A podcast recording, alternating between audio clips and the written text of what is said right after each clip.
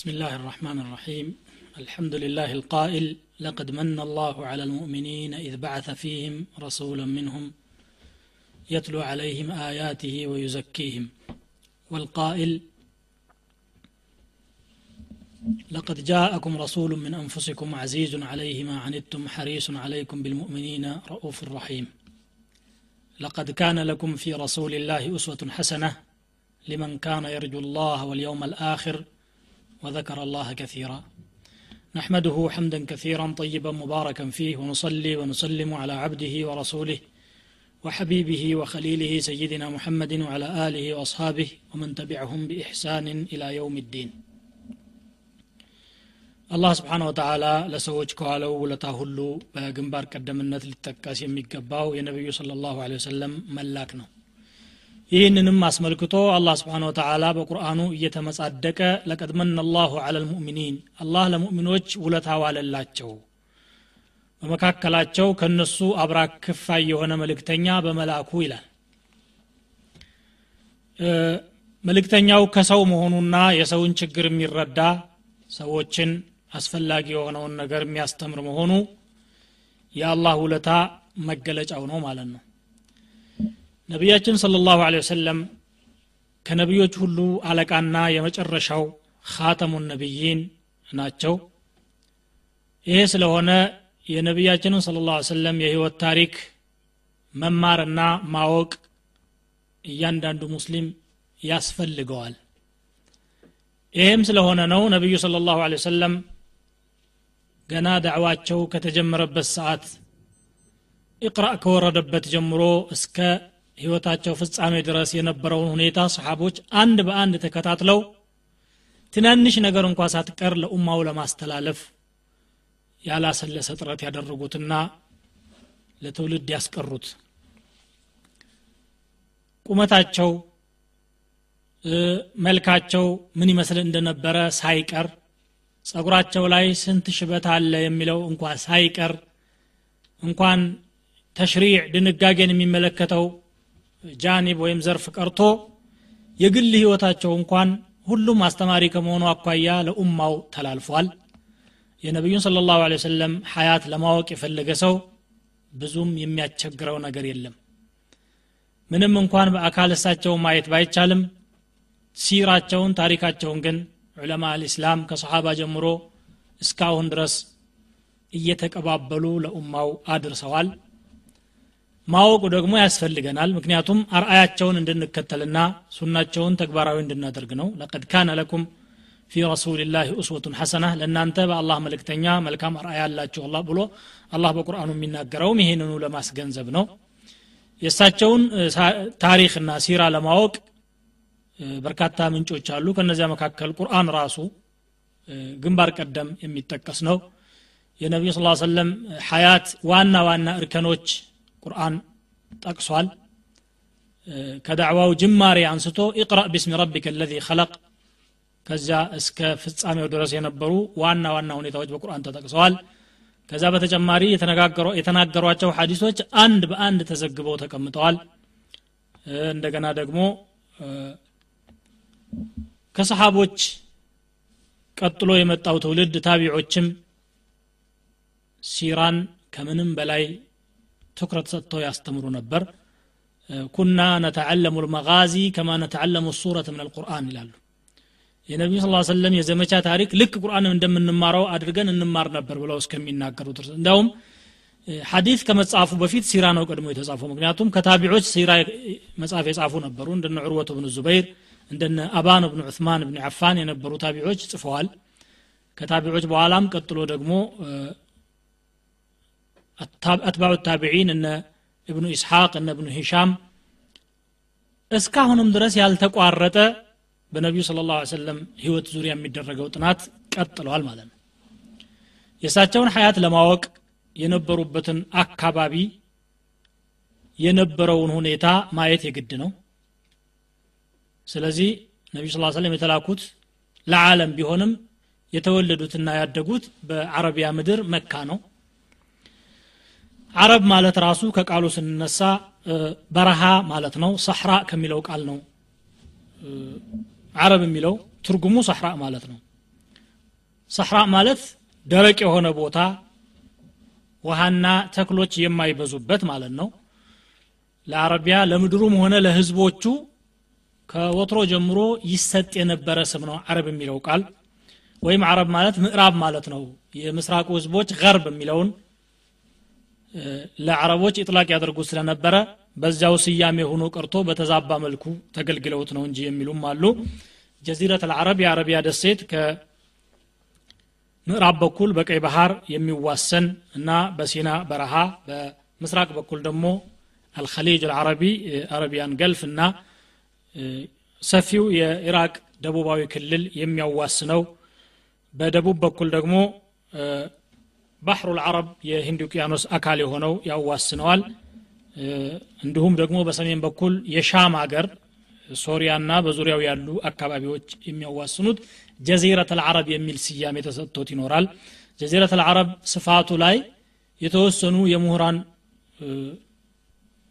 ውዝግብና خلاف ቢኖርም ከአንድ ሚሊየን እስከ አንድ ሚሊየን ሶስት መቶ ሺህ square mile አካባቢ እንደሚሆን ይገመታል። ጀዚረት አልዓረብ በተፈጥሯዊ እና በጂኦግራፊያዊ አቀማመጡ ለየት የሚያደርገው ብዙ ነገር አለ። ከነዚያ መካከል በበረሃ የተከበበ በአሸዋ የተዋጠ ከመሆኑ የተነሳ የጀዚራው ነዋሪዎች የአረቢያ መካከለኛው አካባቢ ነዋሪዎች በሌሎች ጠላቶች ሳይወረሩና ሳይጠቁ ነፃ ሆነው እንዲኖሩ ምቹ ሁኔታ ፈጥሯል። ምክንያቱም ጠንካራና ሀያል በሚባሉ ሁለት ሀያላን መንግስታት መካከል ነበር ያሉት በሩም እና በፋሪስ ማለት ነው። እነኚህ ሀያላን መንግስታት ሩም በተለይ እስከ ምስራቅ አፍሪካ ድረስ እስከ እስያ በርካታ ክልሎችን መቆጣጠር ችሎ ግን ጀዚረት አልዓረብን ለመቆጣጠር አልቻለም። ያ በረሃማ ባህሪው ለነሱ ምቹ ሁኔታ ስላልፈጠረ ማለት ነው። ኢራኖችም እንደዚሁ ደፍረው ወደ አረቢያ ለመግባት አመች ሁኔታ አልነበረም። አቀማመጡ ከሀገራቸው ጋር የሚለያይ ስለነበረ ይሄ ውስጣዊ ሁኔታው ሲሆን ውጫዊውን ሁኔታ ደግሞ ስንመለከት በሶስቱ የወትሮ አህጉሮች መካከል ነው የሚገኘው ጀዚረት አልዓረብ እስያ አፍሪካ እና አውሮፓ። ሰው የሚኖርባቸው ክልሎች እነዚህ ነበሩና ማለት ነው። እነኚህ ሁሉም በየብስም ሆነ በባህር ከአረቢያ ጋር ይገናኙ ነበረ። ያ ደግሞ ለአረቢያ የፈጠረው ምንድን ነው የሃይማኖቶች የጥበቦች የባህሎች እና የተለያዩ ሁኔታዎች ማዕከል እንዲሆን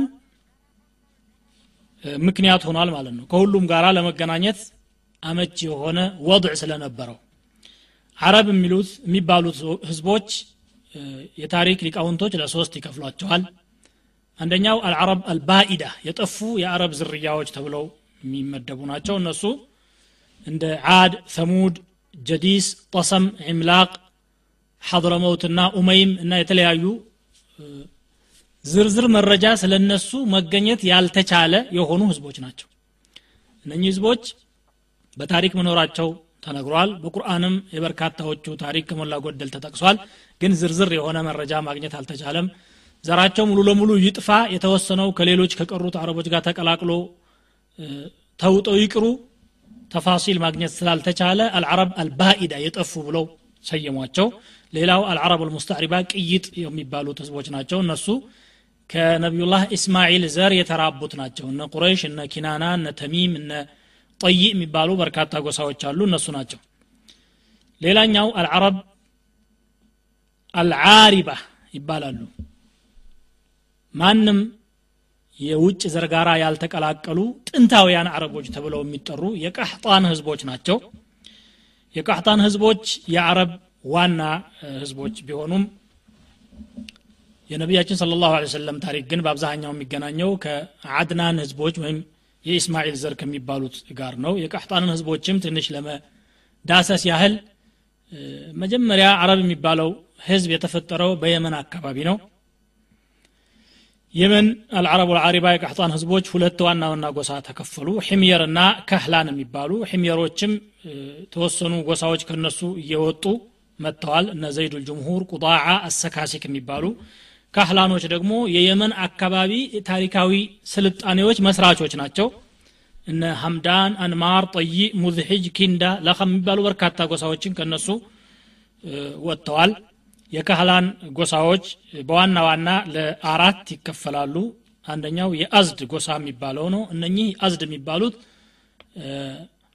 ቀደም ሲል ከነቢዩላህ ሳሌሕና ሁድ ህዝቦች ተርፈው በየመን አካባቢ የነበሩት አረቦች በአካባቢው ጠንካራ ስልጣኔ መስርተው በእርሻ በተለያዩ ነገሮች የተሻሻሉ የሚባሉ ህዝቦች ሆነው ሲኖሩ አንድ ትልቅ ግድብ ሰርተው ነበር። ያንን ግድባቸውን ማዕስያ ሲያበዙና ከነቢዮቻቸው ፈለግ ሲወጡ አላ ስብን ተላ አይጠመጎጥ ነገር መሰል ለቆባቸው ነዳደለው። ሰይለል ዓሪም ብሎ ቁርአን ሱረቱ ሰብእ ላይ የሚጠቅሰው ከዚያ በኋላ በየአካባቢው ለመበተን ተገደዱ። አዝድ የተባሉት ጎሳዎች በመሪያቸው ዕምራን እብኑ ሙዘይቂባ በሚባል ሰው አማካኝነት ከየመን ሀገር ተነስተው ግማሾቹ ወደ ሰሜን ግማሾቹ ደግሞ ወደ ሻም ሀገርና ወደ ባህረይን ተበታትነው ለመኖር ቻሉ። የመዲና ነዋሪዎች አውስና ከዝረጅ የሚባሉት ነቢዩ ስለ ላ ሰለም ያስተናገዱትም የነኚህ ሰዎች ዘር ናቸው ሌላው ለኸም ይባላል። ለኸም የሚባሉት ጎሳዎች ወደ ኢራቅ አካባቢ አምርተው ኢራቅ የነበረውን ታሪካዊ የሒራ መንግስት ለመመስረት ችለዋል። ሌላው ደግሞ ጠይ ይባላሉ። እነሱ ወደ ሰሜን አካባቢ ሂደው ሲያበቁ አጃና ሱልማ ተብለው የሚታወቁ ተራራዎች አካባቢ ሰፍረው ዘራቸው በጃሂልያው እዛው ነበር የነበረው ማለት ነው። ኪንዳ የተባሉት ወደ ባህረይን ሂደው ሲኖሩ ከዚያ ተነስተው እንደገና ደግሞ ወደ ሐድረመውት ለማምራት ተገደዋል። እነኚህ ናቸው የሕምየር ዋና ዋና ጎሳዎች። ከዚህ ቀጥሎ የኢስማዒል ዝርያ የሚባሉት አረብ አልዓድናንያ ሁኔታ ምን እንደነበረ እንመለከታለን። ኢስማዒል አለይህ ሰላም አባታቸው ኢብራሂም ናቸው። ኢብራሂም ደግሞ አገራቸው ኢራቅ ነው ኡር የምትባል በፉራት ወንዝ ዳርቻ ላይ የነበረች ከተማ ወይም በአሁኑ አጠራር ኩፋ አቅራቢያ ወይም ነጀፍ አካባቢ ይኖሩ የነበሩ ህዝቦች ናቸው የኢብራሂም ቤተሰቦች። ስለ እነኚህ ህዝቦች ታሪክ ብዙ የተጻፈ ነገር ቢኖርም በተጨማሪ ደግሞ ዛሬ ሰዎች ምድርን እየቆፈሩ የቅሬታ አካላትና የቅርስ ጥናት በሚያደርጉት ምርምር በርካታ መረጃዎችን ስለ ኢብራሂም ቤተሰቦች ለማግኘት ችለናል እያሉ ነው ያሉት። ኢብራሂም አለህ ሰላም እዚህ አካባቢ ተወልደው ካደጉ በኋላ ነቢይነት አላህ ሲሰጣቸው በዚያው አካባቢ ኢስላምን በሚቻላቸው መልኩ አስተምረው ወገኖቻቸው ግን ወደ ኢስላም የማይመለሱ ሲሆኑ ጣዖቶቻቸውን አጋጣሚ ተጠቅመው አፈራረሱ ኢብራሂም። ሰዎቹ ከአካባቢው ሰወር ባሉበት ሰዓት ወደ ቤተ መቅደስ ገብተው ጣዖቶችን አፈራረሱ ከዚያ በኋላ በአካባቢው ንጉሥ ተፈልገው እንዲያዙ ተደረገ ተይዘው ቀረቡ። አንተ ነሆ ያፈረስከው ተብለው ሲጠየቁ እኔ ሳልሆን ትልቁ ጣዖት ስልጣኔን ተጋሩኝ ብሎ ነው ያፈራረሳቸው። ፈዕለሁ ከቢሩሁም ሃذا ፈስአሉሁም ኢንካኑ የምጥቁን አሉ። በመጨረሻ ኢብራሂም እንዲቃጠሉ ተበየነባቸው። እንጨት ተጠራቅሞ ነዶ ሲያበቃ ፍሙ ላይ ኢብራሂም ተወረወሩ። አላህ ውሳኔው ላይ ስላልነበረበት ያ ቃጠሎ ሳይሳካ ቀርቶ የሰነበቱትን ያህል ሰንብተው ቁልና ያ ናሩ ኩኒ በርደ ወሰላመን አላ ኢብራሂም እንደሚለው ሰላም ሆነው ሲያበቁ ተመልሰው መጡ። ንጉሱ ፊት ቆመው እኔ ሰላም ሆኜ መጥቻለሁ አላቸው አሉት። ከዚያም በኋላ ወደ ሻም አገር ተሰደዱ። ሐራን ወደሚባል አገር። ከሐራን ተነስተው ደግሞ ወደ ፍልስጢን አመሩና ፍልስጢንን የዳዕዋቸው ማዕከል አድርገው እየተንቀሳቀሱ እያለ ከፍልስጢንም ወጣ ብለው ወደ ግብፅም እየሄዱ ዳዕዋ ሲያደርጉ አንድ ቀን ከባለቤታቸው ጋር ግብፅ ዳርቻ ላይ ደርሰው ባለቤታቸው ሳራ በጣም ውብ ስለነበሩ የድንበር ጠባቂ ወታደሮች ኢብራሂምን ከነ ባለቤታቸው አስረው ሲያበቁ ንጉሱ ፊት አቀረቡ። ንጉሱም እሷን አስገድዶ መጥፎ ነገር ለመስራት ሲያስብ አላህ ተአምር አሳይቶት ሳይሳካላት ቀረና እንዳውም የገዛ ልጁን አገልጋይ ብሎ ሰጥቶ ሀጀርን ሸኛቸው። ከዚያ ተመልሰው ወደ ፍልስጢን ከደረሱ በኋላ ሳራ መሀን ነበሩ። ኢብራሂምም እንደዚሁ ረጅም ጊዜ ሳይወልዱ ቆይተዋል። ሳራ አለይህ ሰላም እኔ ካልወለድኩኝ ባለቤቴ መሀን ሆኖ መቅረት አለበት ብዬ አላስብም። ስለዚህ መውለድ አለበት በሚል ያችን ከግብፅ የተሰጠቻቸውን አገልጋያቸውን ኢብራሂም እንዲያገቡ በመፍቀድ አዲስ ትዳር መሰረቱ ኢብራሂም አለህ ሰላም። ከዛች ሴትም ኢስማኤል ተጸነሱ። ኢስማኤል ሲወለዱ ግን የሳራ ስሜት ተቀየረና ቅናት ተሰማቸው። ከዚያ በተነሳ አላ ስብን ተላ ባለቤትህና ልጅህን ይዘህ ወደ ፋራን ምድረ በዳ ወደ መካ ይዘህ ሂድ አላቸው አላ ስብን ተላ ነቢዩላህ ኢብራሂም አለህ ሰላም ባለቤታቸውንና ህፃኑን ልጃቸውን ይዘው ወደ መካ መጡና መካ አሰፈሯቸው መካ እንግዲህ የመጀመሪያ መቆርቆሪያዋ ታሪክ ይሄ ነበር ማለት ነው። ኢብራሂም ልጃቸውና ባለቤታቸውን መካ ካስቀምጡ በኋላ ወደ ፍልስጢን ዳዕዋ ስራቸውን ለማካሄድ ተመለሱ። መካ መንደር የለም ነዋሪ የለም የሚያነጋግር ጎረቤት የለም አስቸጋሪ ሁኔታ ነበር ያለውና ያንን ኑሮ መጋፋት የግድ ሆኖባቸው ሀጀርን ያንን ሀያት እየቀጠሉ እያለ እብራሂም ሲወጡ መልሰው ሲያበቁ ጠሯቸው። አላህ አዞህ ነው ወይስ በራስህ ፍቃድ ነው እዚህ በረሃ ላይ ጥለህን የምትሄደው? አይ አላህ አዞኝ ነው። ኢዘን ላ ዩضይዑና እንዳ ከሆነስ አላህ በከንቱ አይጥለንም በማለት ሸኟቸው። የያዟት ትንሽ ስንቅ ነበረች እሷም አለቀች የያዟት ውሃም አለቀች ችግር ላይ ሆነው ሲያበቁ በሶፋና በተራራ በሶፋና በመርዋ ተራራዎች መካከል ሰባት ጊዜ እየተመላለሱ ግራና ቀኝ ተመልክተው ሰው ይኖራል አይኖርም ማን በረዳኝ ብለው ሲጨነቁ ልጃቸውን የአሁኒቱ የዘምዘም ውሃ የፈለቀችበት ቦታ ላይ ቁጭ አድርገው ነበረ። አንዱ ተራራ ሆነው በርቀት አይናቸውን ወርውረው ሲመለከቱ ልጅየው ይፈራገጣል። ዋ ይሄ ልጅ ሞተ እንዴ ብለው በመደናገጥ ወደ አካባቢው ሲሄዱ ሞቶ ሳይሆን ውሃ ፈልቆለት አገኙ በዚህ ደግሞ በጣም ተደሰቱ። የውሃ ጥም ችግር ነበረ። አሁን የቀረው የምግብ ችግር ነው። የምግቡን ችግር ለመፍታት ደግሞ አላህ ፈረጃ እንዲያመጣ ተስፋ በማድረግ ቁጭ ብለው እያለ የጁርሁም ጎሳዎች ነጋዴዎች ከየመን አካባቢና እንዲሁም ደግሞ ከመካ ዳርቻ በረሃማው አካባቢ የተወሰኑ ተፈነጣጥረው ተራርቀው ይቀምጡ የነበሩ ሰዎች ነበሩ። እነዛ ነጋዴዎች በዛ ሲያልፉ በህዋ ላይ በራሪዎች ተንሳፈው ያሉ ምን ነገር ተፈጠረ? አካባቢው ውሃ አለ እንዴ ብለው ለማየት ቃኝ ሲልኩ ትንሽ ህፃን ልጅና አንዲት ሴት የሆነች ምንጭ ዳርቻ ቁጭ ብለው ያገኟቸዋል። ሰላምታ ካቀረቡ በኋላ ውሃውን መጠጣት እንችላለን ወይ? አዎ። ባይሆን ዋጋ ከፍላችሁ አሉ። ዋጋውን ለመክፈል ተስማምተው ውሃውን ጠጥተው ሲያበቁ ሲቀመጡ አሁን የምግብ ችግር ለጊዜውም ቢሆን ተቃለለ። ሁኔታውን ሲያዩ ሰዎቹ ወደ የተለያዩ አቅጣጫዎች ለንግድ ስንንቀሳቀስ ይችን ቦታ ማዕከል ብናረጋትና ከተማስ ብንቆረቁር ምን ችግር አለ ብለው እሷን ፍቃድ ጠየቁ። ሀጀርን ማድረግ የምትችለው ነገር ባይኖራትም ሰዎቹ የሰው ልጅ ክብር ዋጋ የሚገባቸው ስለነበሩ በጉልበታቸው መጠቀም አልፈለጉምና ፍቃድ ጠየቁ። ፈቀደችላቸው እዚያው ከተማዋን ቆርቁረው ሲያበቁ መኖር ጀመሩ። የመካ መመስረት በዚሁ ተጀመረ ማለት ነው። ሙሐመድ የሙሐመድ፣ የሙሐመድ፣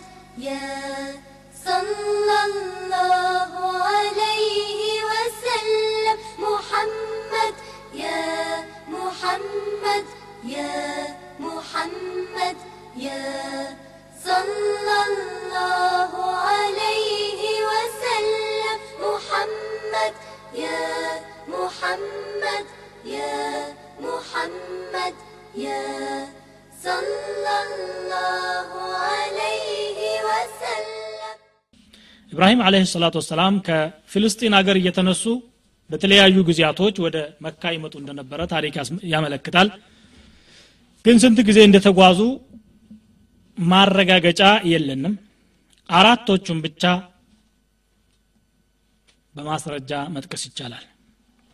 ከአራቶቹ አንዱ ነቢዩላህ ኢብራሂም አለህ ሰላም የበኩር ልጃቸውን እስማኤልን አላህ እረደው ብሎ ሲፈትናቸው ያንን ትእዛዝ ለመፈጸም ከሻም ሀገር ገስግሰው ሲያበቁ ወደ መካ የመጡበት ታሪክ ነው። ወደ መካ መጥተው ሲያበቁ ልጃቸውን እስማኤልን ልጄ ሆይ በህልሜ አንተን ሳርደህ አይቻለሁኝ አሉ የነቢዮች ህልም ወሕይ ነው። አንተ ደግሞ ምን እንደሚታይህ እስቲ አስበህ ንገረኝ። ፈንظር ማذا ተራ? ቃለ ያ አበት ፍዓል ማ ትእመሩ ሰተጅዱኒ እንሻ አላሁ ምን አሳቢሪን አባየ ሆይ የታዘዝከውን ፈጽም እንጂ ካደረክ ደግሞ ከትዕግስተኞች ሆኜ ታገኘኛለህ አሉ። ለማረድም ሞክረው ልጁን አጋድመው ሲያበቁ በግንባሩ ወደ መሬት ደፍተው ወተለሁ ሊልጀቢን ይላል። እያዩ ለማረድ ስላልጨከኑ በጀርባው ትከሻውን ማን ነው አንገቱን እየገዘገዙ ቢለዋው አልቆርጥላቸው ይላል። እዚሁ መካከል አላ ስብን ተላ ከሰማይ በግ ያወርድላቸውና ወፈደይናሁ ቢذብሕን ዓظም አለ። በዚያ ሁኔታ የኢስማኤል ህይወት እንዲድንና ኢብራሂምም ደግሞ ትእዛዛቸውን በትክክል እንደተፈጸሙ ተመሰገኑበት። ቀድ ሰደቅት ሩእያ ኢና ከዛሊከ ነጅዝ ልሙሕሲኒን አላቸው። ይቺ ጉዟቸው አንዷ ነበረች። ሌላኛው እንግዲህ ኢብራሂም የመጀመሪያ ልጃቸው እስማኤል ነው እስማኤል የመጀመሪያ መሆኑን በመጽሐፍ ቅዱስ ዘፍጥረትም ላይ 13 ዓመት ከኢስሐቅ እንደሚበልጥ ይናገራል። የበኩር ልጅህን እረዳ አለው ብሎ ይጠቅሳል። ይሄ የመጀመሪያው ወይም አንደኛው ጉዟቸው ሲሆን ሌላኛው ደግሞ ቡኻሪ ከእብኑ አባስ የዘገቧቸው ዘገባዎች ናቸው ኢብራሂም አለህ ሰላም አንድ ጊዜ ልጃቸውን ለመዘየር ወደ መካ ይመጣሉ። መካ ሲመጡ ከጅሩሁሞች አንድ ልጅ አግብቶ ኢስማኤል አለህ ሰላም ኑሮውን እየመራ ይደርሳሉ። እቤቱ ጠይቀው ሲያበቁ ሲሄዱ እስማኤል የለም ሰላምታ አቅርበው ባለቤቱ የለም ወይ? የለም። የት ሄደ? አደን ሊያድን ወደ በረሃ ሄዷል አሉ። ኑሯቸው እንግዲህ ያው እንስሳትን በማደን ላይ የተመሰረተ ስለነበረ። ኑሯችሁ ምን ይመስላል? ምን ኑሮ አለ ብለህ ነው የተጎሳቆለ ኑሮ ነው የምንኖረው። የምንጠጣው ውሃ። የምንበላው ስጋ ብቻ ነው። ተለዋጭ ነገር የለውም። ያው እንዲህ አይነት ኑሮ እየገፋን ነው ስትል በል እንግዲህ የበርህን ምድራፍ ቀይር ብሎሃል እንግዳ መጥቶ ብለሽ ንገሪልኝ አሏት እሷን። ልጁንም ሳያገኙ ተመልሰው ወደ ሻም ሀገር ሄዱ። እስማኤል ከተሰማሩበት ቦታ ሲመጡ ወደ ቤታቸው ገብተው እንግዳ መጥቶ ነበሮ ያው ምን ሰላምታ አቀረበ? ምን ሀሳብ አቀረበ አይ እንዲህ ብሏል የበርህን ምድራፍ ቀይር ብሎሃል የኑሮን ሁኔታን ጠይቆ የነበረ መልሼለታለሁ አለች። አይ የበር ምድራፍ የተባልሽው አንቺ ነሽ ቀይረው ያለው ደግሞ ሂጂ ማለቱ ነው። ኢልሐቂ ቢአህሊኪ ፈአንቲ ልዓተባ አሏት ሸኟት። ሌላ ጊዜ ደግሞ እስማኤል ማን ነው ኢብራሂም አለህ ሰላም ከሻም ሀገር እንደዚሁ ልጃቸውን ለመዘየር ገስግሰው ይመጣሉ። ያቺ ሴት ተፈታ ሌላ ሴት በቦታዋ የመባድ እብኑ አምር አልጁርሁሚ ልጅ የሆነች አግብተው ኢስማኤል ኑሯቸውን እየመሩ አሁንም እንደተለመደው ኑሯቸውን ለመፈለግ ወደ በረሃ ሂደው ኢብራሂም ይደርሳሉ። ወደ ቤቱ ሂደው ሰላምታ አቀረቡና ስለ ኑሮ ሲጠይቁ ኑሯችንማ ቅንጦት ነው ምን ችግር አለ? የምንበላው ስጋ የምንጠጣው ውሃ አለች። ያችኛዋ የወቀሰችውን እችኛዋ ደግሞ አደነቀች የአላህን ኒዕማ ማመስገኑ ደስ ስላላቸው እስማኤል ኢብራሂም አለህ ሰላም በይ እንግዲህ ለባለቤትሽ ሰላምታ አቅርቢልኝና አንድ ሽማግሌ መጥቶ ነበረ። ይችን በርህን አጠንክረህ ትከላት ብሎሃል ብለሽ ንገሪልኝ ብለው ወደ አካባቢው ሄዱ። አሁንም ልጁ ጋር ሳይገናኙ ማለት ነው። እስማኤል ከተሰማሩበት ሲመጡ እንግዳ መጥቶ ነበሮ ያው ምን መልእክት አስቀመጠ ስለ ኑሯችን ጠየቀኝ። እንዲህ አልኩት። እንደገና ይችን በርህን ምድራፏን አጠንክረህ ትከል ብሎሃል አለች። አንቲ ልዓተበቱ ፈስቡቲ አንቺን ያለው ሰውየው በቃ አንቺ እዚሁ ተተክለሻል ቀጥ ያሏት። አስራ ሁለት ወንድ ልጆችን ከእስማኤል ወለደች። አስራ ሁለቶቹ ዘራቸው ረብቶ ቁረይሾችና ኪናናዎች ሌሎችም የተሚም ጎሳዎች ከነኛ ተራብተው አረቢያን እስካሁን ድረስ ይዘው ይገኛሉ ማለት ነው። እንግዲህ ይሄ ሶስተኛው የኢብራሂም ዚያራ ሲሆን አራተኛው ደግሞ ካዕባን እንዲገነቡ ታዘው ከሻም ሀገር እየገሰገሱ ይመጣሉ። ሲመጡ በአሁኒቱ አጋጣሚ ኢስማኤል ዘምዘም አጠገብ ትልቅ ዛፍ ስር ቁጭ ብለው ቀስት እየጠረቡ ያገኟቸዋል አባትየው ማለት ነው። ብድግ ብለው ለአባት መደረግ የሚገባውን አቀባበል አደረጉ አባትም ደግሞ ለልጅ የሚሰጠውን ሰላምታ ሰጡ። ሰላም ከተባበሉና ከተጠያየቁ በኋላ ብዙ ወሬ ሳያወሩ የቁም ነገር ሰው ስለነበሩና ለዓላማ ስለመጡ ኢነላህ አመረኒ አን እብንየ በይተን ሃሁና እዚህ ቦታ ላይ የጸሎት ቤት ካዕባ እንድሰራ አላህ አዞኛል። ትተባበረኛለሁ ሆይ ብሎ ሲጠይቁ አዎ እንዴት አልተባበር? የሚቻለውን ሁሉ አደርጋለሁ አሉ እስማኤል እስማኤልና ኢብራሂም እየተጋገዙ ካዕባን ለመገንባት ቻሉ ማለት ነው አስራ ሁለት ልጆችን ወለዱና ኢስማዒል አለይህ ሰላም እነኛ ሁላቸውም ከጁርሁሞች ጋር እየተጋቡ እዚያው ከተማዋን አጠንክረዋት ሲያበቁ ገንብተው እየመሩ ቀጠሉ። አስሮቹ ቁጥራቸው እየበዛና ኑሯቸውም ደግሞ እንስሳት በማርባት ላይ የተመሰረተ ስለነበረ ዘሮቻቸውን ቤተሰቦቻቸውን እየያዙ በተለያዩ የአረቢያ አቅጣጫ ተበተኑ። ዝናብ የሚዘንብበትና ተክል የሚገኝበትን ፍለጋ። ከዛ በኋላ ታሪካቸው ሳይታወቅ ቀረ። ኡድሪጀ ታሪክሁም ፊ ገያሂብ ዘመን። የዘመን ጨለማ ውጦት ቀረ። ሁለቱ ግን ቀይዳርና ናቢት የሚባሉት ከመካ ሳይወጡ ቀሩ። እዚህ ላይ የታሪክ ሊቃውንቶች ውዝግብ አለ። የነቢያችን ስለ ላሁ ዘር በቀይዳር በኩል ነው የሚሄደው ወይስ በናቢት በኩል ነው የሚል እብኑ ሂሻም አሲራ ላይ እንዳስቀምጡት በናቢት በኩል ነው። እብኑ ሳዕድ ደግሞ ጠበቃት ላይ እንደሚናገሩት ሙአሪኮች ሁሉ ተስማምተው የቀይዳር ዝርያ ናቸው ይላሉ የሚል ሀሳብ አስፍረዋል። በመጽሐፍ ቅዱስ ደግሞ የቀይዳር ህዝቦች ደስ ይበላችሁ ይላል። የቀይዳር ህዝቦች ነቢዩ ከመካከላቸው በመላካቸው ደስ ይበላችሁ ከተባሉ የነቢ ስ ሰለም ዘር በቀይዳር በኩል ነበር የሚሄደው የሚለው ራጂሕ ይሆናል የተጠናከረ የሚሆነው ይሄ ነው ማለት ነው። የቀይዳር ልጆች እዚያው መካ አካባቢ የመካ መሪዎች ሁነው የተወሰነ ጊዜ ከመሩ በኋላ እንደገና ጁርሁሞች ስልጣኑን ከነሱ ቀምጠው ራሳቸው ይይዙታል። እነሱ ግን የሃይማኖት አባትና ዑለማዎች በመባል ክብሩ ተሰጥቷቸው ደረጃቸው ሳይቀነስ እዚያው ይኖራሉ። የናቢት ህዝቦች ግን የሒጃዝ ሰሜናዊ አካባቢ በጥራ የምትባል ከተማ መስርተው አካባቢውን ተቆጣጥረውትና ግዙፍ የሆነ መንግስት መስርተው ከየመን ንጉሶች ጋራም አንዳንዴ እየተቆራቆሱ ጠንካራ የሆነ ሀያት መምራት ይጀምራሉ። የናቢት ህዝቦች ከአጀም ማለት አረብ ካልሆኑ ጎሳዎች ጋራ ተቀላቅለውና ተጎራብተው ይኖሩ ስለነበረ ቋንቋቸው የተበረዘ ሆኖ ፈሲሕ የሆነውን አረብያ አጥተውት እየሰባበሩ ይናገሩ ስለነበረ አረበኛ ላይ የሚሳሳትን ሁሉ نبطي ይሉታል። نبطي ማለት ነው የናቢት ዘር ለማለት ነው። እስካሁንም ይሄ ዳርጅያው ወይም ቀበለኛ የተበላሸ አነጋገር نبطي እያሉ ይናገራሉ አረቦች። ይሄ نبطي ነው ይሄ فصيح ነው ማለት classical ቋንቋው فصيح ይባላል። نبطي ማለት ያው ቀበለኛው አነጋገር ነው የናቢት ዝርያዎች ናቸው ማለት ነው። እንግዲህ ከናቢት የተራቡት የአረብ ዘሮች በየቦታው ከጊዜ በኋላ ተበትነዋል። የመኖች ጋር መቋቋም ስላቃታቸው የቀይዳር ህዝቦች ግን እዚያው መካ ላይ እየተራቡ እስከ አድናን ድረስ ደርሰዋል።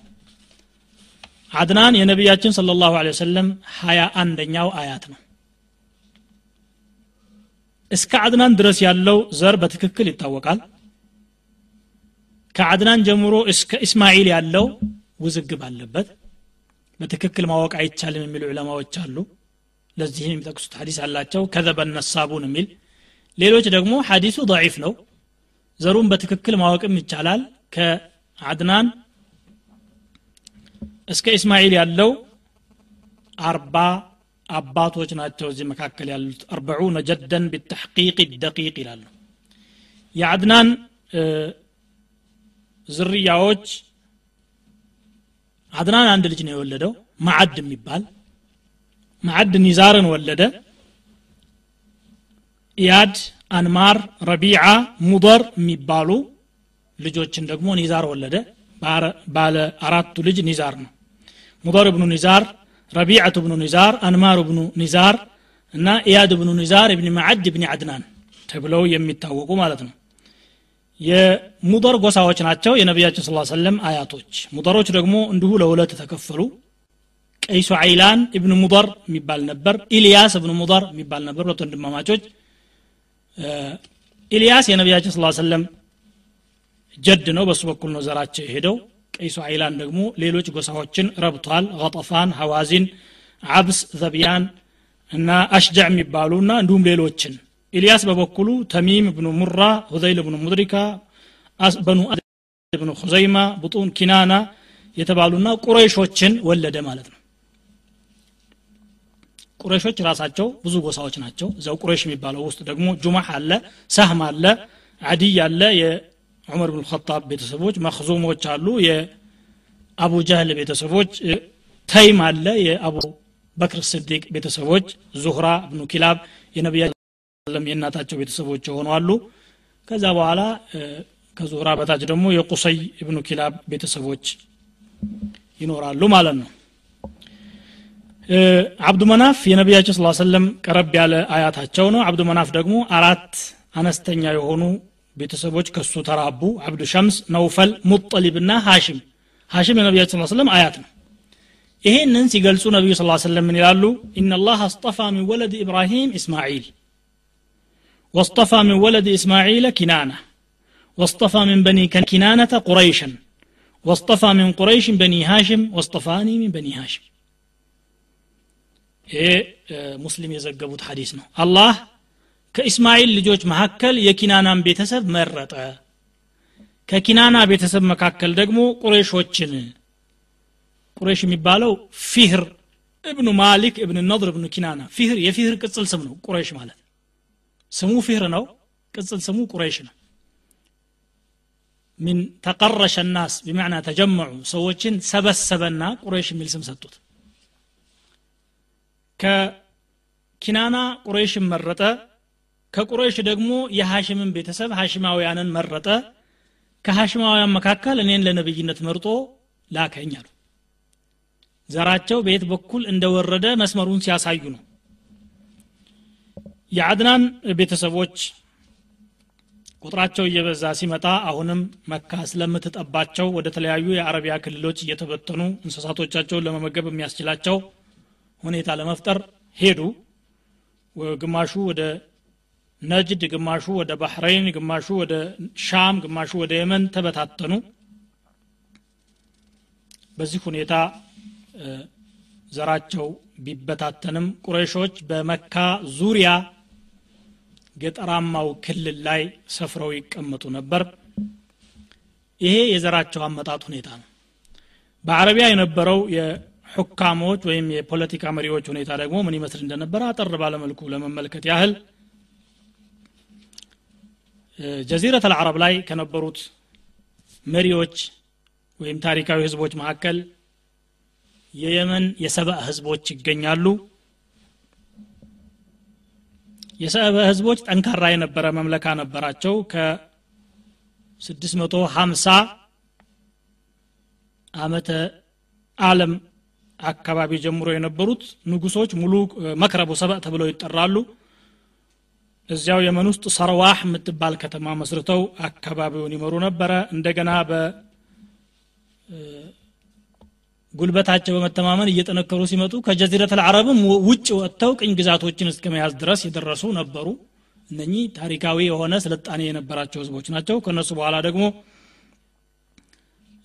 ያ መምለካ ወድቆ ያው የሰባ ዝርያ የነበሩ ሌሎች መምለካ ፈጥረው ረይዳንን ማዕከል አድርገው ይመሩ ነበረ።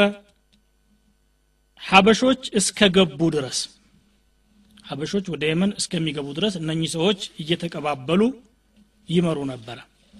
የመጨረሻ አካባቢ ሁኔታ ላይ እየደከሙ ሲመጡ የይሁዳ እምነት ከሒጃዝ ወደ የመን ያመራል ከመዲና የሁዶች ሁለት ሊቃውንቶች ከየመን ንጉስ ጋር በመነጋገር እምነታቸውን ወደ የመን ሀገር ይወስዱና ንጉሱ የሚቀበልና ማስፋፋት ይጀምራሉ። ያ እየተስፋፋ ለረጅም ጊዜ ከሄደ በኋላ ተሕሪፍ ይገባበትና ተዛብቶ ወደ አልሆነ አቅጣጫ ሲሄዱ አላህ ነቢዩላህ ዒሳን በሻም ሀገር ላካቸው። ከሻም ሀገር የሻም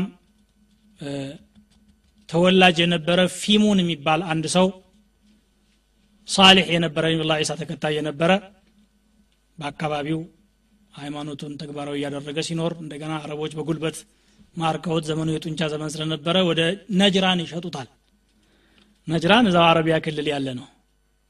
አሁን ሳዑዲ ውስጥ ነው ያለው። ያው የየመን አካል የሚባል ነው በታሪክ። ነጅራን ላይ ሰውየው ሃይማኖቱና የሚሰራቸው ቁም ነገሮች ስብእናውም ሲማርካቸው ገዝቶት የነበረው ሰውዬ ምንድና አንተ ሁኔታ ሁሉ ለየት አለብኛ እኔማ የነብይ ተከታይ ነኝ። ምንድነው ነብይ ማለት? እምነትህስ ምንድነው ብሎ ይጠይቀውና በዚያው ይረዳል። እምነቱ እዚያ አካባቢ ገባ። መስራንያና የሁድያ በአካባቢው እየተስፋፋ ሲመጣ በአካባቢው የነበሩት ህዝቦች ላይ የይሁዲው ንጉስ ጫና ያደርስና የኔን እምነት ካልተከተላችሁ መቃጠል አለባችሁ ብሎ ይበይንባቸዋል። ጉድጓድ ይቆፍርና በጉድጓድ ውስጥ እሳት ይነደዳል። በቁርአን እንደተነገረው قتل أصحاب الأخدود النار ذات الوقود إذ هم عليها قعود وهم على ما يفعلون بالمؤمنين شهود ምእመናኖቹን በጉልበት እየያዘ በወታደር ኃይል ወደ እሳት ሲወረውራቸው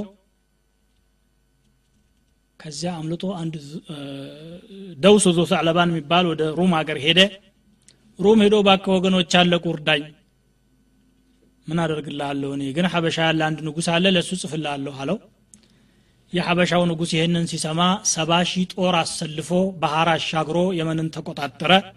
ከይሁዶች እጅ እነዛን ነሳራዎችን ነፃ አወጣቸው።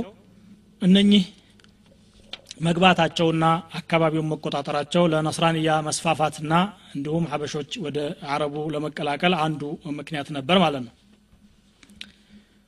በሰይል አልዓሪም አማካኝነት የተበታተኑትም በየቦታው የራሳቸው የሆነ መምለካ ፈጥረው እንደነበረ ተመልክተናል ኢራቅ አካባቢ ተሰደው የነበሩትም የራሳቸው መምለካ ኢራቅ ላይ መስርተው ሙሉኩል ሒራ ተብለው የሚታወቁ ጠንካራ ንጉሶች ነበሩ። መጨረሻ እስልምናው ከመጣ በኋላ በካሊድ ብን ልወሊድ አማካኝነት ኢራቅ እስከምትከፈት ድረስ በተከታታይ የፉርስ ተከታይ የሆነ ንዑስ ንጉስ ሆኖ ይመራ የነበረ የአረብ መምለካ ነበራቸው። ይህም አንዱ ነው። የየመኖቹም እንደዚሁ በነቢ ስ ሰለም ዑምር የየመን መሪ የነበረው ባዛን የሚባል ኢራናዊ መሪ ዋሊ የነበረው ማለት ነው። የሀገሪቱ መሪ እስልምናን እስከተቀበለ ድረስ በተከታታይ ሀበሾች አካባቢውን ተቆጣጠሩ። ሀበሾች ወጡ ኢራኖች ተቆጣጠሩ። ኢራኖች እየገዙ እያለ እስልምናው ገባ። እስከ ዛሬ ድረስ ያው በእስልምናው ይመራል ኢራቆቹ የኢራኖች ተከታይ ሆነው ለረጅም ጊዜ እየተመሩ እያለ አንድ ሁኔታ ይፈጠራል። አምሩ ብኑ አድይ አለክሚ የተባለ ንጉስ እዛ ሒራ ላይ ወይም ኢራቅ ላይ ንጉስ ይሆናል። ኢራን ላይ ደግሞ የነበረው ቁባዝ እብኑ ፈይሮዝ የሚባል ንጉስ ነበር የኢራቆቹን ንጉሶች የሚሰይመው የኢራኑ ነው ሀያል ስለሆነ። በኢራን መዝደክ የሚባል ሰው ተፈጠረ። ፈላስፋ ነው። የኢራን ህዝቦች አንድ እምነት ነበራቸው። በፍልስፍና ላይ የተመሰረተ የዓለማችን አምላክ ሁለት ናቸው። አንዱ የብርሃን አምላክ ይባላል አንዱ የጨለማ አምላክ ይባላል። ኢላሁ ኑር ወኢላሁ ظልማ የብርሃን አምላክ ሁል ጊዜ ጥሩ ጥሩ ነገር ነው የሚፈጥረው። ዝናብ የሚያመጣው ሲሳይ የሚያመጣው ልጅ የሚሰጠው ሀብት የሚሰጠው ጤንነት የሚሰጠው የብርሃን አምላክ ነው ይላሉ። የጨለማው አምላክ ደግሞ ረሃብ ችግር እልቂት ሞት ያመጣል ይላሉ። ስለዚህ ቀደም ሲል የነበሩት ፈላስፋዎች ከጨለማው አምላክ ተንኮል ለመዳን ራስን ማሰቃየትና ከዓለሚቱ ላይ እንድንጠፋ ማድረግ አስፈላጊ ነው ብለው ያምናሉ። መብላት መጠጣት መጋባት በተቻለ መጠን መቀነስና የሰው ልጅ ከምድረ ገጽ እንዲጠፋ ማድረግ ጽድቅ ነው ብለው ያምናሉ። ይህ አይነት እምነት አሁንም ድረስ በሂንድ በጃፓን በቻይና አለ። ተመሳሳዩ የህንዱ እምነት የሚባለውም የዚሁ ርዝራዥ አካል ነው። ይህንኛው ንጉስ በመጣበት ሰዓት ቁባዝ በነበረበት ሰዓት መዝደክ የተባለው ፈላስፋ ሲመጣ ግን የዚህ ተቃራኒ አቋም ይዞ መጣ። በእርግጥ እውነት ነው የብርሃን አምላክና የጨለማ አምላክ የሚባለውን እቀበለዋለሁ አለ። ግን ለመጽደቅ ራስን ማሰቃየት ሳይሆን እንዳውም ያለ ገደብ አለማዊ ጥቅሞችን መጠቀም ነው። የፈለግከውን ያህል ብላ ማግኘት የቻልከውን የፈለግከውን ተጠቀም። ሴትም ከሆነ እናት አክስት እህት ተብሎ እንኳ መለየት የለበትም። ከሁሉም ጋር መገናኘት ትችላለ የሚል ተቃራኒ ነገር ይዞ መጣ። ንጉሱ ይህንን ፍልስፍና ተቀበለው። አረቦች ደግሞ በዒርድ ጉዳይ በተለይ በሴት ጉዳይ የሚመጣ ነገር በጣም ይከብዳቸዋል ኢራን ማን ነው ኢራቅ ለነበረው ንጉስ ይህን እምነት ተቀበል ብሎ የኢራኑ ሀያል ንጉስ ሲያዘው ይህንማ በፍጹም አልቀበልም አለ። በፍጹም አልቀበልም ካልክ ከንጉስነቱ ራሱ ትባረራለህ ብሎ ፈንቅሎ ይጥለዋል። ሌላ ንጉስ አምጥቶ በቦታው ይተካል። የተወሰነ ጊዜ ይቆያሉ። እንደገና ያ የኢራኑ ንጉስ ራሱ ይወድቅና ሌላ ንጉስ በቦታው ሲተካ ኪስራ አኑ ሸርዋን የተባለ ንጉስ ሲተካ በቃ እስከ ዛሬ መጥቶ የነበረው በመዝደክ በኩል የተስፋፋ ፍልስፍና የተበላሸ ነው ብሎ የእሱን ተከታዮች ሁሉ በተቻለ መጠን ጨፍጭፎ አርዶ እንደገና ወደ ነበረው ሁኔታ ይመልሳል። የነዛን የተሻሩትን ንጉሶች ዝርያ ፈልጎ ደግሞ ኢራቅ ላይ መሪ ያደርጋል። እነሱ እየተተካኩ እያሉ የካሊድ ብን ወሊድ ሰራዊት በአቡበክር ስዲቅ ጊዜ ከሂጅራ በስምንተኛው ዓመት ወደ አካባቢው ሂደው አካባቢውን ከፈቱ ማለት ነው በሻም አካባቢ የነበረው ሁኔታም ወደ ሻም የሄዱት የአረብ ዝርያዎች ሁለት ሶስት ጊዜ ነው ወደዛ የሄዱት። በጃዒማ የሚባሉ ጎሳዎች የራሳቸው የሆነ መምለካ መስርተው ይኖሩ ነበር። በእነሱ ቦታ እንደገና ከኢራቅ የተሰደዱት በመስደቅ ጊዜ የተሰደዱ መናዚራ የሚባሉ አረቦች ተቀላቅለውባቸው ገሳን የተባሉ ጎሳዎች የሩሙ ንጉስ ተከታይ ሆነው ሲያበቁ አካባቢውን ይገዙ ነበር። ይሄም በአቡበክር ጊዜ ተጀምሮ በዑመር ጊዜ የተጠናቀቀው የሰሓቦች ጅሃድ በእነሱ እጅ ታሪኩ እንዲያከትም ሆኗል። በሒጃዝ በኩል የነበረው ወሳኙ እሱ ነው። ከነቢ ስ ሰለም ታሪክ ጋር የሚያያዝ ስለሆነ የእስማኤል ዝርያዎች ማለት ነው። ነቢዩላህ እስማኤል መካን ከገነቡና ካዕባን ከመሰረቱ በኋላ የመካ መሪነትም ሆነ የካዕባ ኃላፊነት በሳቸው እጅ ነበር ያለው። አንድ መቶ ሰላሳ ሰባት አመት ኖረው ከዚህ ዓለም ተነጠሉ። ከሳቸው በኋላ ሁለት ልጆቻቸው እየተተካኩ መካን መምራት ጀመሩ። ቀይዳር ሲመራ ቆይቶ ቀይዳር ሲሞት ደግሞ ናቢት ተተካና መካን ይመራሉ። ከናቢት እጅ የእናታቸው አባት የእስማኤል የባለቤታቸው አባት የነበረው መዳድ ብኑ አምር ስልጣኑን ይረከብና የመካ መሪ ይሆናል። መዳድ ሲሞት ደግሞ የመዳድ ልጆች ጁርሁሞች መካን እየተተካኩ ይመራሉ። የእስማኤል ልጆች ከስልጣኑ ቅድም እንደተጠቀሰው ተገለው የሃይማኖት መሪዎች ብቻ ሆነው ይቀጥላሉ። በዚህ ሁኔታ እያሉ የባቢል ህዝቦች መሪ የነበረ ቡክትኑሰር የሚባል አምባገነን ንጉስ አካባቢውን ለመቆጣጠር በሚያደርገው ጥረት ወደ መካም ያመራል። ወደ መካ እሱ ባመራበት ሰዓት እንደገና የእስማኤል ልጆች ታሪክ በአዲስ መልኩ እየታደሰ የነበረበት ሰዓት ነበር። ይሄንን ሰው ለመዋጋት በመሪነት የቀረበው አድናን ራሱ ነበር። እስማኤልዮች ሚናቸው እየታደሰ ለመምጣቱ አንዱ አረጋጋጭ ነገር ነው። በጦርነቱ ቡክቱኑሰር ተመለሰ። አድናን ግን ከአካባቢው ተነስቶ ሲያበቃ ወደ ሻም ሀገር ሄዶ ከዘመዶቹ ከእስራኤሎቹ ጋር ተቀላቅሎ ሲኖር ቆይቶ በኋላ ወደ መካ ይመለሳል። መካ ከተመለሰ በኋላ ሙዓና የምትባል የኹዛዓ ተወላጅ የሆነች ሴት አግብቶ ኒዛርን ወለደ። በዚህ ሁኔታ እንግዲህ መካ በእጃቸው ሆነች። ከጥቂት ጊዜ በኋላ ጁርሁሞች የሚባሉ ነቢ ስ ሰለም ከመላካቸው ከሶስት መቶ አመት በፊት ማለት ነው። አድናንዮች ወደ አንድ ሺህ ዓመት በላይ መካን ከጁርሁሞች ጋር እየተቀባበሉ ከመሩ በኋላ ሁዛዓዎች ይመጣሉ ሁዛዓዎች በኃይል መካን ይቆጣጠራሉ። ሌሎች ጎሳዎች ናቸው። መካን በኃይል ከተቆጣጠሩ በኋላ ሽርክን ያስፋፋሉ። ጣዖት አምልኮን አምር ብኑ ሉሐይ አልኹዛዕ የሚባል ለመጀመሪያ ጊዜ ከሻም ሀገር ሁበል የተባለ ጣዖት አስገብቶ በሒጃዝ ላይ ያስፋፋል።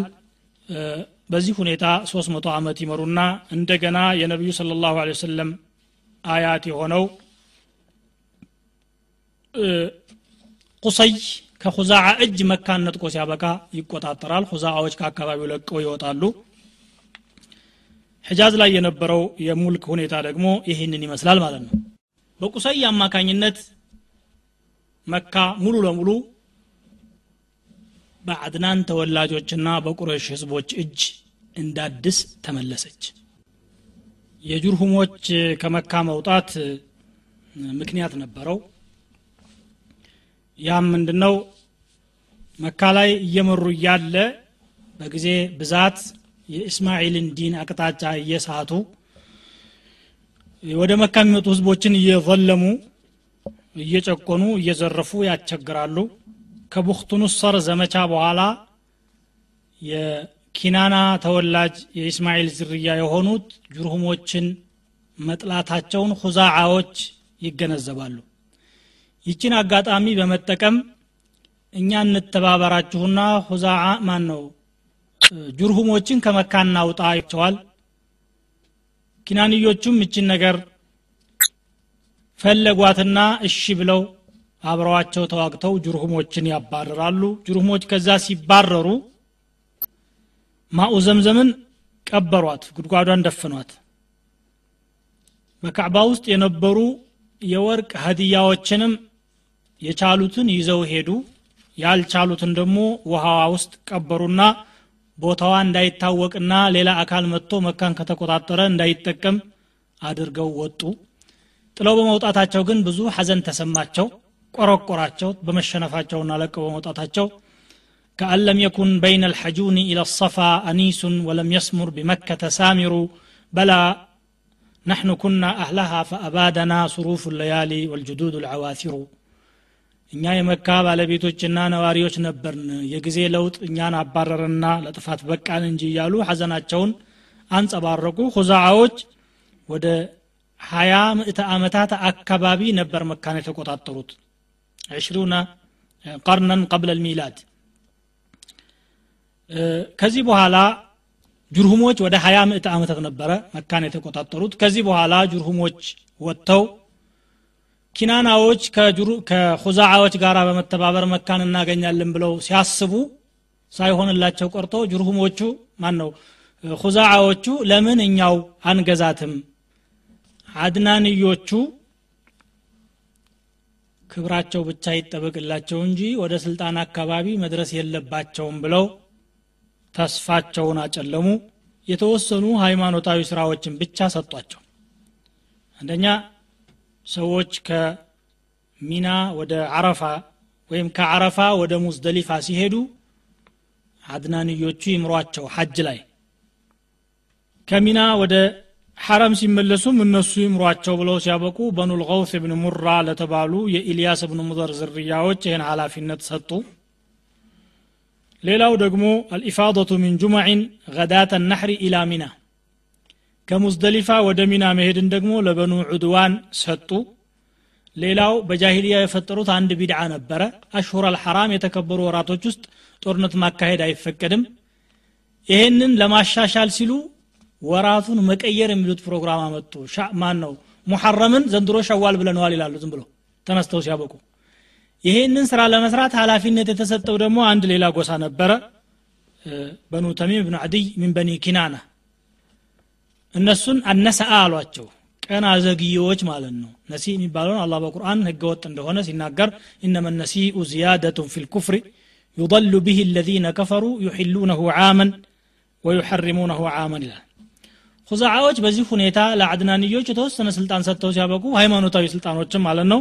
ከዛ ውጭ ያለውን ራሳቸው በመዳፋቸው ጨብጠው ይዘው ሶስት መቶ ዓመታት ያህል መሩ። ከዛ በኋላ ቁሰይ መካን ተረከበ። መካን የተረከበው በዘዴ ነው ይባላል በኑዛዜም ነው ይባላል። ሁለት ዘገባ ነው ያለው። አንደኛው ቁሰይ ከሁዛዓ ጎሳ አንዲት ሴት አግብቶ ይኖር ነበር። ያ የባለቤቱ አባት የመካ ኃላፊ ሆኖና የአካባቢው አሚር ሆኖ ነበረ የሚመራው። እሱ ሲሞት ለልጁ ማለት ለቁሰይ ባለቤት ኑዛዜ ይናገራል። እሷ ትንገስ ብሎ ይሄ ሁዛዋዎች እንደሚሉት ነው።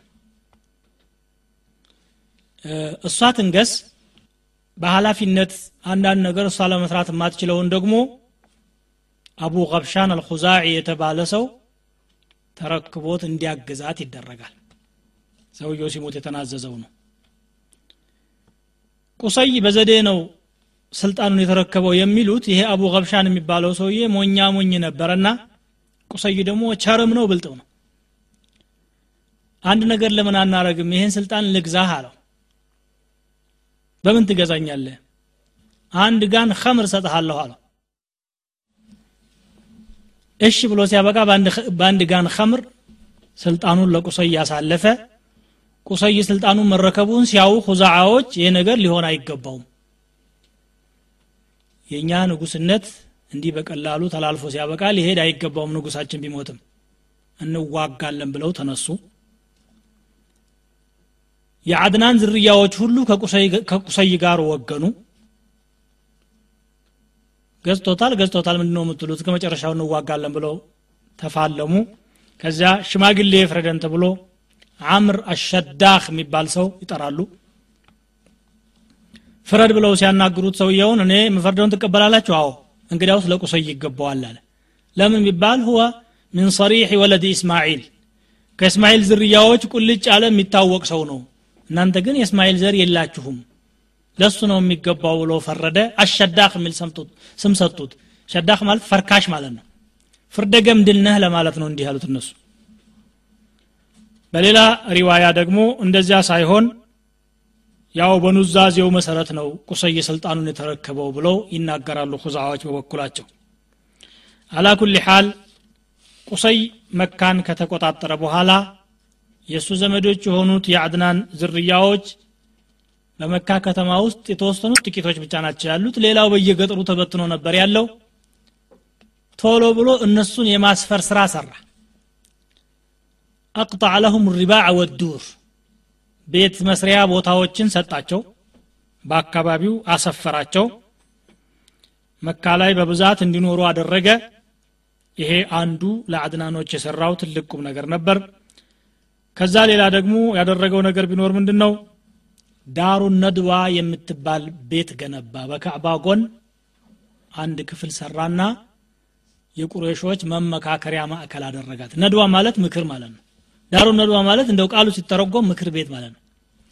ዳሩ ነድዋን ከመሰረተ በኋላ የዳሩ ነድዋ መሪ ራሱ ሆነና ከእያንዳንዱ የቁሬሽ ተወላጅ አንዳንድ ተወካይ መደበላቸው።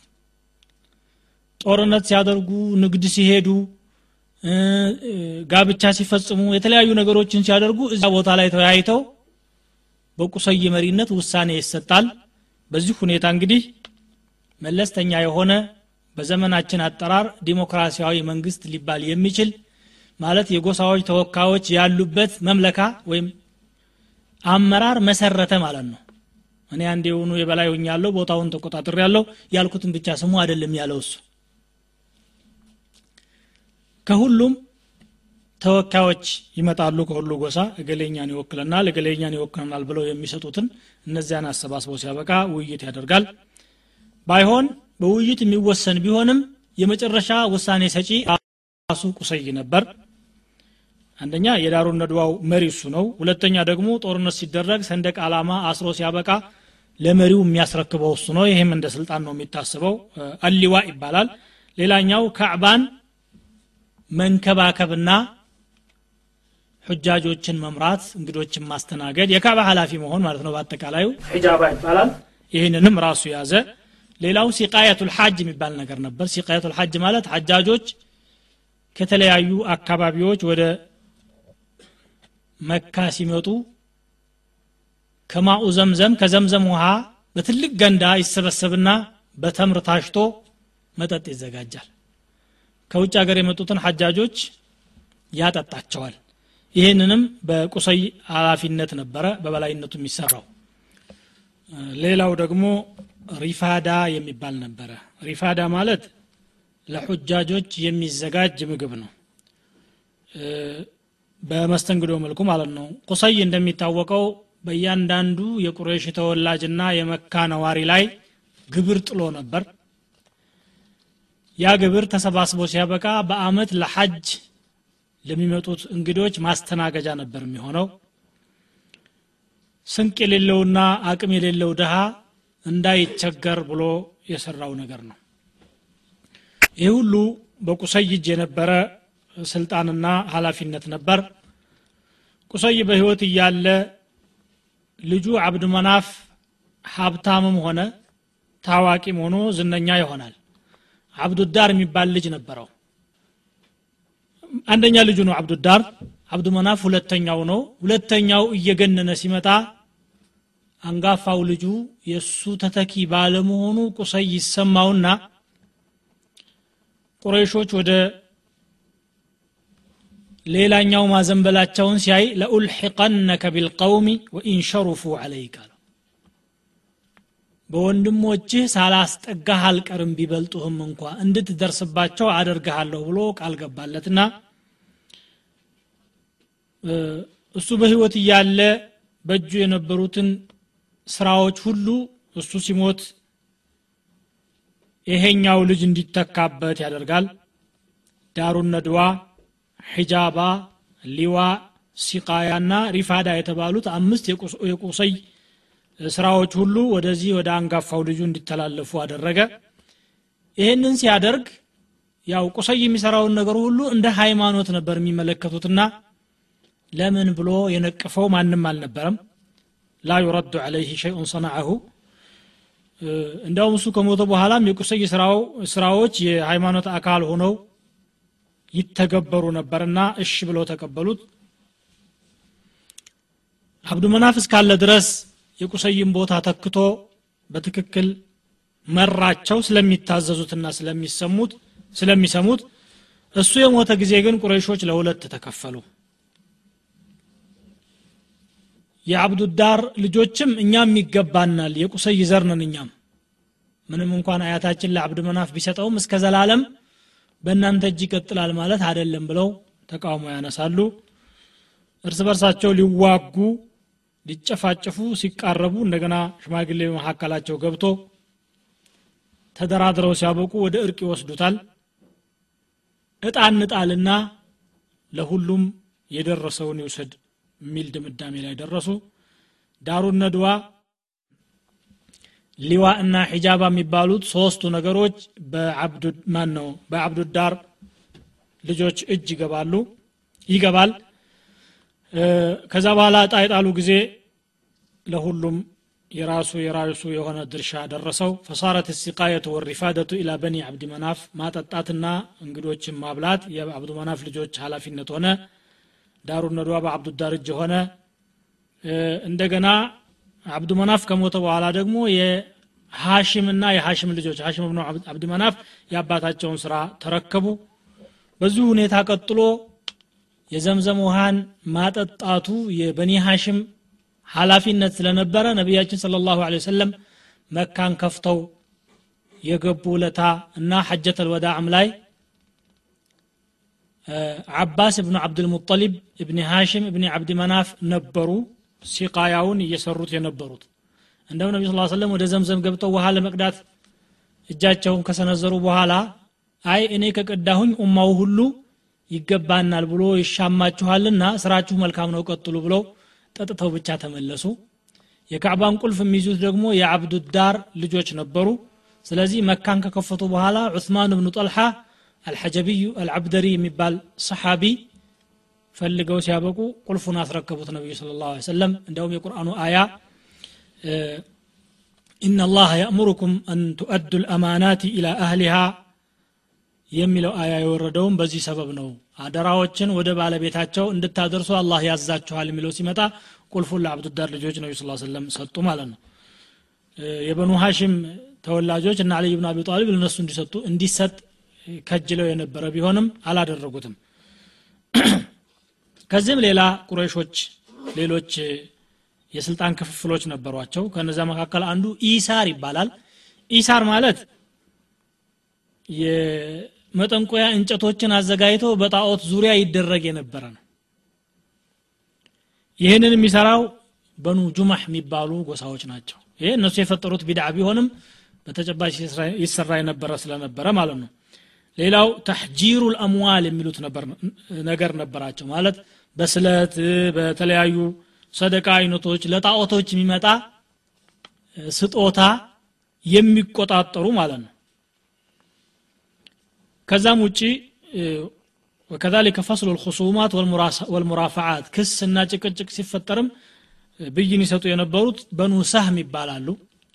የነ አምር ብኑ ልዓስ ቤተሰቦች ማለት ነው። ሹራ ወይም ውይይት የሚባል ደግሞ ፕሮግራም አለ። ያንን የሚመሩት ደግሞ በኑ አሰድ ናቸው። የኸዲጃ የነቢያ ስ ስለም ባለቤት ቤተሰቦች ማለት ነው። አሽናቅ የሚባል ነበር። አሽናቅ ማለት የነፍስ ዋጋ ሰው ቢገደል የሚከፈሉ ነገሮች ስርዓቱን ማውጣት ይህን መደንገግ እና ማስተግበር ደግሞ በኑ ተይም የአቡበክር ቤተሰቦች ይሰሩት ነበረ። ዑቃብ ማለት ደግሞ የሰንደቅ ዓላማ መሸከምና ማስረከብ እንዲሁም በጦርነት ላይ ሊዋ አልቀውሚ ብሔራዊውን ባንዲራ ይይዙ የነበሩት በኑ ኡመያ ናቸው። ከዚያም ተነስተው ነው እንግዲህ ስልጣን ላይ ይጠማጠሙ የነበሩት። ሀታ ባዕድ ልእስላም በኑ ኡመያ ኢማራ ይገባናል በሚለው ቀጥለዋል። ቁባ ማለት ደግሞ በጦር ሜዳ ሲደርሱ ካምፖችን እየሰሩ ማስፈር። ይህ ደግሞ የበኑ መክዙም የአቡ ጀህል ቤተሰቦች ስራ ነበር ሰፋራ የሚባል ደግሞ አለ። መልእክተኛ ወደሆነ አገር ለመላክ ሲፈለጉ ከአንድ ጎሳ ብቻ ነበር የሚመረተው አምባሳደር ማለት ነው። ይህንን ደግሞ የዑመር ቤተሰቦች በኑ አድይ ነበሩ የሚሰሩት። እንዲህ ተከፋፍለው ለዚህ ጎሳ ይሄ ለዚህ ጎሳ ይሄ ተብሎ ነበረ መካን በጋራ እየመሯት የነበረው። ለዚህ ተብሎ እገሌ ንጉስ ነው ተብሎ የሚታወቅ አልነበረ መካ ላይ። የጋራ የሆነ ሕክም ነበር ያለው። መሊክ የለም። ኢረቅል ማን ነው አቡ ሱፊያንን ሲጠይቀው ሀልካነ ፊ አባኢህ ሚን መሊክ አለ ከሙሐመድ ስለ ላ ሰለም ቤተሰቦች መካከል ንጉስ ነበር ወይ ብሎ ሲጠይቅ ላ ንጉስ የለማል ዘውድ ጭኖ እኔ ያልኩትን ብቻ ስሩ የሚል አልነበረም በጋራ ነበር የሚመሩት እንደዚህ ተከፋፍለው ማለት ነው። ይሄ ነበረ በሒጃዝ ላይ የነበረው ሁኔታ ደግሞ። አጠቃላይ ከየመን ከሻም ከኢራቅና ከሒጃዝ ኢማራዎች ውጪ ያሉት የአረብ ጎሳዎች በምን መልኩ ይተዳደሩ ነበር ለሚለው ወደ ሻም ዳርቻ የነበሩት የሻሙ ንጉስ ታዛዦች ናቸው። የዛ ግዛት አካል ናቸው። ወደ ኢራቅ ያሉት የኢራቁ አካል ናቸው። ወደ የመን ያሉትም የዛው አካል ናቸው። እዚህ መሃል በረሃው ክልል ውስጥ የሚኖሩት ዘላኖች ግን የጎሳ መሪ እንጂ የራሱ የሆነ አመራር አልነበራቸውም። እነኚህ የጎሳ መሪዎች የሚያሰባስባቸው ጎሰኝነትና ዘረኝነት ብቻ ይሆናል። ያ የጎሳ መሪ ደግሞ ከንጉሶች ያላነሰ ተሰሚነት አለው። ፈላጭ ቆራጭ ነው። ጦርነት ሲፈልግ ያውጃል ሰላም ሲፈልግ ያደራድራል። ዲክታቶር የሆነ አመራር ነበር ይመሩ የነበሩት። አንድ የጎሳ መሪ ከተቆጣ ሺህ ሰይፎች አብረውት ይሰለፉ ነበር። ለምን ተቆጣህ እንኳ ሳይሉ። እንዋጋ ካለም አብረው ይዋጋሉ። የኛ ወገን አይደል እንዋጋ ያለው ለምን ይቀራል? ነው እንጂ የሚሉት ምክንያት እንኳን አይጠይቁም ነበረ። ያው መጨፋጨፍ ልማዳቸው ነው። ኢስላም መጥቶ እስከሚያሰባስባቸው ድረስ የነበረው ሁኔታ ይሄ ነው። የጎሳ መሪዎችም ሆነው ሲያበቁ አባት ይሞትና ሁለት ሶስት ልጆችን ይወልዳል። በአባቴ ቦታ እኔ መተካት አለብኝ የለም አንተ በሚለው በመካከላቸው ፍጥጫ ይፈጠራል። አንዳንዴ እስከ መጨፋጨፍ ይሄዳሉ። አንዳንዴ ደግሞ ሰውን በስጦታ መግዛት ዝና ለማፍራት ገንዘቡን ይሰጣል፣ ያበላል፣ ያለብሳል። አይ ገሌ ነው ቸሩ፣ ስለዚህ ገሌ ነው መሪያችን መሆን ያለበት የሚል ድምዳሜ ላይ ህዝቡ እንዲደርስ ለማድረግ ማለት ነው። እነኚህ ህዝቦች ወደ ጦርነት በሚሄዱበት ጊዜ ለመሪዎቻቸው አራት ነገር ይሰጡ ነበር። ሚርባዕ የሚባል አለ፣ ሰፊይ የሚባል አለ፣ ነሺጣ የሚሉት አላቸው፣ ፍዱል የሚሉት አላቸው። وفي ذلك يقول الشاعر لك المرباع فينا والصفايا وحكمك والنشيطة والفضول ሚርባዕ ማለት ጦርነት ሄደው ሲያበቁ ማርከው የመጡትን ለአራት ከፍለው አንድ አራተኛውን ለመሪው ይሰጣል። ሰፍይ ማለት ደግሞ ገና ሳይከፈል በፊት ደስ ያለውን ምርጡ ያነሳል። የተመረጠ ማለት ነው። ነሺጣ ማለት ደግሞ ወደ ጦር ሜዳው ሳይሄዱ በፊት መንገድ ላይ እያሉ የሚያገኙትን ነገር በአጠቃላይ ወደ መሪው ይመለሳል። ፉዱል ማለት ደግሞ ከተከፋፈለ በኋላ የሚተራርፍ ካለ ወደ እሱ ይሰጣል። አላኩል ያህል በማንኛውም መልኩ ያ መሪ የሚሆነው ሰው በርከት ያለን ጥቅም ወደ ራሱ ለማሰባሰብ የሚያደርገው የነበረ ነው ማለት ነው። ይሄ ነበረ የነሱ አጠቃላይ ህይወታቸው የሚመስለው። ሶስቶቹ አካባቢዎች የመን ሻምና ኢራቅ ምን ይመስሉ እንደነበረ አይተናል። ቢሆንም የራሳቸው የሆነ እስቲቅላል ወይም ነጻነት ስላልነበራቸው በኢራቅ በኩል ያሉት የሩሞች የፉርሶቹ አላቢ ነበሩ ማለት ይቻላል። ምክንያቱም በወቅቱ የነበሩት ንጉሶች ህዝቡን ብለው ማለብና መግፈፍ እንጂ ለህዝቡ የሚያደርጉት ነገር አልነበራቸውም። እምቢ ካለ ይገደላል ይጨፈጨፋል ይሰቀላል። ሰማይ አይታረስ ንጉስ አይከሰስ የሚለው ሀበሻ ላይ ያለው ፈሊጥ እዛም በሌላ አባባል ነበራቸው ማለት ነው። وما أنا إلا من غزية إن غوت غويت وإن ترشد غزية أرشد የጎሳ መሪው ተከታይ ዝም ብሎ ጅራት መሆኑን ሲገልጽ እኔ የጉዘያ ጎሳ ተወላጅ ነኝ ይላል አንዱ ገጣሚ። እነሱ ከጠመሙ አብሬ ጠማለሁ እነሱ ከተስተካከሉ ደግሞ አብሬ እስተካከላለሁ። የራሱ የሆነ አስተሳሰብ የራሱ የሆነ ነፃነት የነበረው አልነበረ ማለት እቃ ነው። ሒጃዝ ላይ የነበረው የእስማኤሎች ኢማራ ግን በሁሉም አረቦች ዘንድ ክብር ነበረው። ምክንያቱም እስማኤል የሃይማኖት አባት መሆናቸው ይታወቃል። ኢብራሂም አባታችን ነው ብለው ያስባሉ። የያዙትን የጣዖት አምልኮ እየሰሩም እንኳ ቢሆን ኢብራሂምን ወይም የኢብራሂምን አስተምህሮት አልለቀቅንም ብለው ነው የሚያስቡት እነሱ። ሚለቱ ኢብራሂም ማለት ይሄው ነው ብለው ያስባሉ። ስለዚህ ትልቅ ክብር ነበራቸው። ለዚህ ብሎ ነው እነሱ የሚሰሩት ነገር ሁሉ እንደ ሃይማኖት ተደርጎ ይያዝ የነበረው እንግዲህ ከእስላም በፊት የነበረው ጠቅላላ ሁኔታ ይሄንን ይመስላል። ሕኩማውም ዲያናውም በቀጣዩ ፕሮግራም ደግሞ ቀሪውን ሁኔታ እንመለከታለን። ከዚያም የነቢያችን ስለ ላ ሰለም የህይወት ታሪክ ዝርዝር ሁኔታ ውስጥ እንገባለን። የዛሬው ፕሮግራም እዚህ ላይ ይጠናቀቃል። ወስብሓነከ አላሁማ ወቢሐምዲክ አሽሀዱ አን ላ ኢላሃ ኢላ አንተ አስተግፊሩከ ወአቱቡ ኢለይክ